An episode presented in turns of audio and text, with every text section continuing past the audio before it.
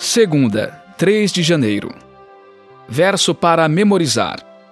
Ora, o essencial das coisas que estamos dizendo é que temos tal sumo sacerdote que se assentou à direita do trono da majestade nos céus. Hebreus 8:1. Jesus é nosso mediador. Um conceito interessante da teologia do Antigo Testamento é que o prometido rei davídico representaria a nação perante Deus. Ouça Êxodo 4, 22 e 23. Diga a Faraó: Assim diz o Senhor: Israel é meu filho, meu primogênito. E eu digo a você: Deixe o meu filho ir, para que me adore. Mas, se você não quiser deixá-lo ir, eis que eu matarei seu filho, seu primogênito. Segundo Samuel 7, de 12 a 14. Quando seus dias se completarem e você descansar com seus pais, então farei surgir depois de você o seu descendente, que procederá de você, e estabelecerei o seu reino. Este edificará um templo ao meu nome, e eu estabelecerei para sempre o trono do seu reino. Eu lhe serei por pai, e ele me será por filho. Se vier a transgredir, eu castigarei com varas de homens e com açoites de filhos de homens. Deuteronômio 12, de 8 a 10.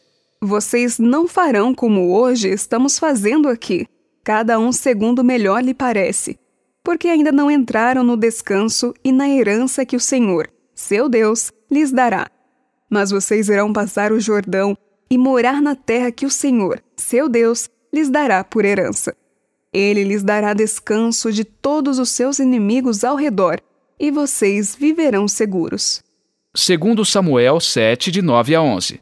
Estive com você por onde quer que você andou, e eliminei todos os seus inimigos diante de você. Engrandecerei o seu nome, como só os grandes têm na terra. Prepararei um lugar para o meu povo, para Israel e o plantarei para que habite no seu lugar e não seja mais perturbado.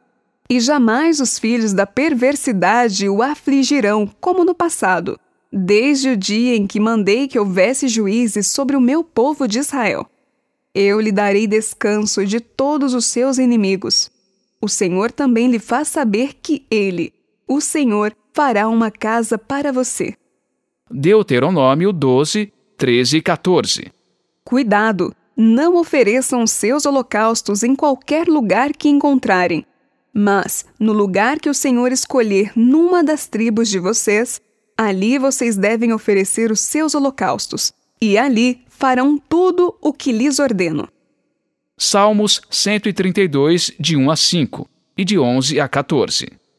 Lembra-te, Senhor, de Davi e de todas as suas provações, Lembra-te de como ele jurou ao Senhor e fez votos ao poderoso de Jacó, dizendo: Não entrarei na tenda em que moro, nem me deitarei no leito em que repouso. Não darei sono aos meus olhos, nem repouso às minhas pálpebras, enquanto eu não encontrar um lugar para o Senhor, uma morada para o poderoso de Jacó.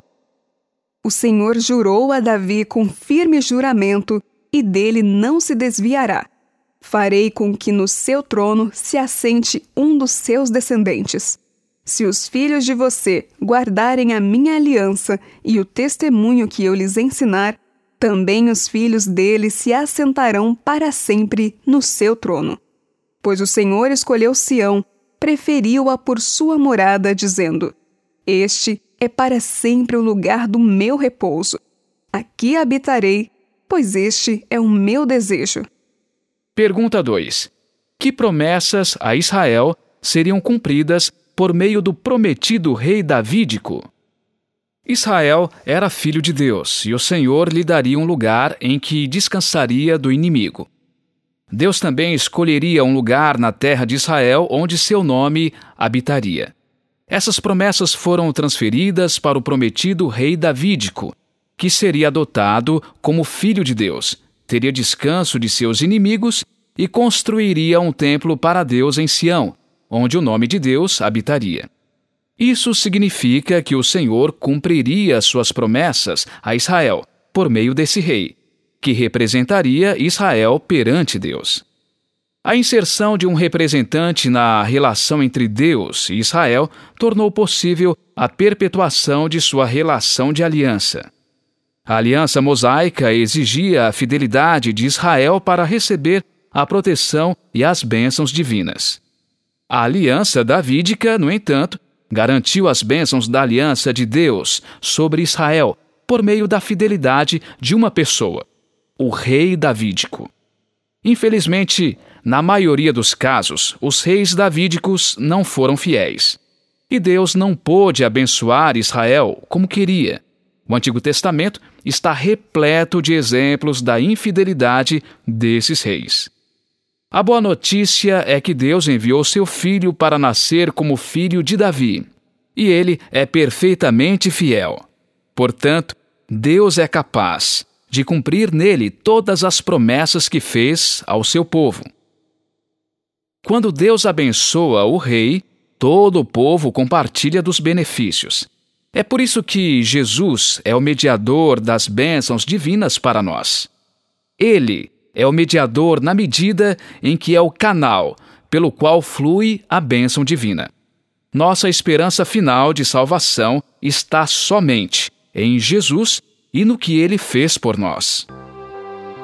Quantas vezes você foi infiel em sua parte na aliança? O que isso nos ensina sobre como devemos confiar exclusivamente em Jesus para a salvação?